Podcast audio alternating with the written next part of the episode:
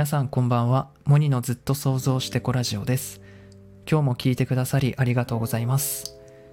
今日のお話は時間の過ごし方のお話です。今と違う環境、今と違う世界を生きようと思ったら、なんか今やってる時間の過ごし方を変えることだと思うんですね。なんか習慣を変えるみたいな今日はお話なんですけど、まあ、僕たちに与えられてるものでこう唯一平等なものってやっぱ24時間だと思うんですよ。で例えば今の自分変えたいみたいな思ったら今の時間やってることから別の時間の生き方をやることをしないとずっとそのままなんですよ。まあ、これ当然のことですよね。同じことをずっとやってて急に変わらないんですよ。で今の自分は過去の自分の選択の結果っていうね話を聞いて確かにってね最近思ったんですけど今の時間で生き続ければ今の世界にずっといることになるっていうねまあそれでいいなって思えることはねすごく幸せなことなんですけどもしこの今の自分とか今いる場所理想のこう環境があってっていうならばこう話は変わってきて時間の過ごし方を変えていく必要があるんですよね。なんかこう今やってることをやめるとか新しく始めるとかいう話なんですよ。で具体的に言うと、まあ、例えば夜勇気出して早く寝るとか仕事から帰ってきたらいきなりご飯食べ始めるんじゃなくてお風呂に入りますとかなんかそういう小さな変化を与えていくことなんですよ。いきなりでっかいことはできないですよ。なんか僕たちって短期間でこの大きな変化を求めるから何か始める。まそれこそ習慣を変えるって言った時になんか無茶な 自分にすげえ厳しいんですよ。明日から腹筋100回毎日やるとか絶対無理なんですよ。明日腹筋10回でいいんですよ。明日から。ね、それで変化ってもっとこの何て言うんだろうもっと能動的に加えていきたいものなんですよ。ものだと思うんですよ。うん、腹筋10回。2、3週間続いたわって。なんならこの間ちょっと15回やっちゃった日もあったし、みたいな。で、こう、普段も意識するようになってきたから、もっと回数増やそうみたいな、なんかもっとやりたくてやり進める変化をやししていくみたいなな。っていうのが、なんか一番いい循環に入ってる状態だと思うんですね。そしたらなんかこう、小さな変化っていうのは大きくなっていく。このバタフライ効果とか言うんですけど、このメキシコで飛んでる蝶々のこの羽が生み出した小さな風が北アメリカでハリケーンになるみたいなね。あとはこの丸太の理論と同じですね。こういきなり丸太にライターのこのちっちゃい火で燃やせないんですよ。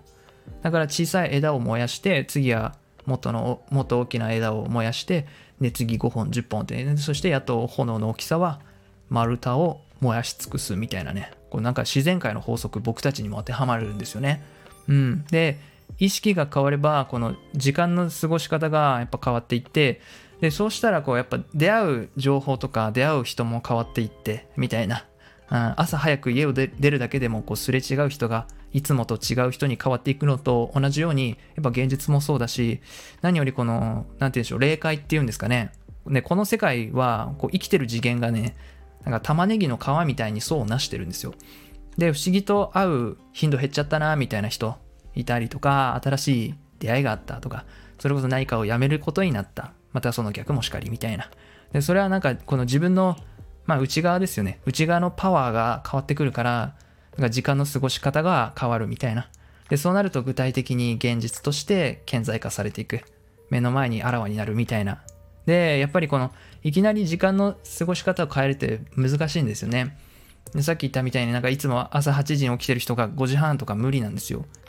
それこそなんか1日2日は頑張れるんだけど23週間とか継続していくってなると何か目的だったりこうなんか意識とか言われるものがないとできないんですよね。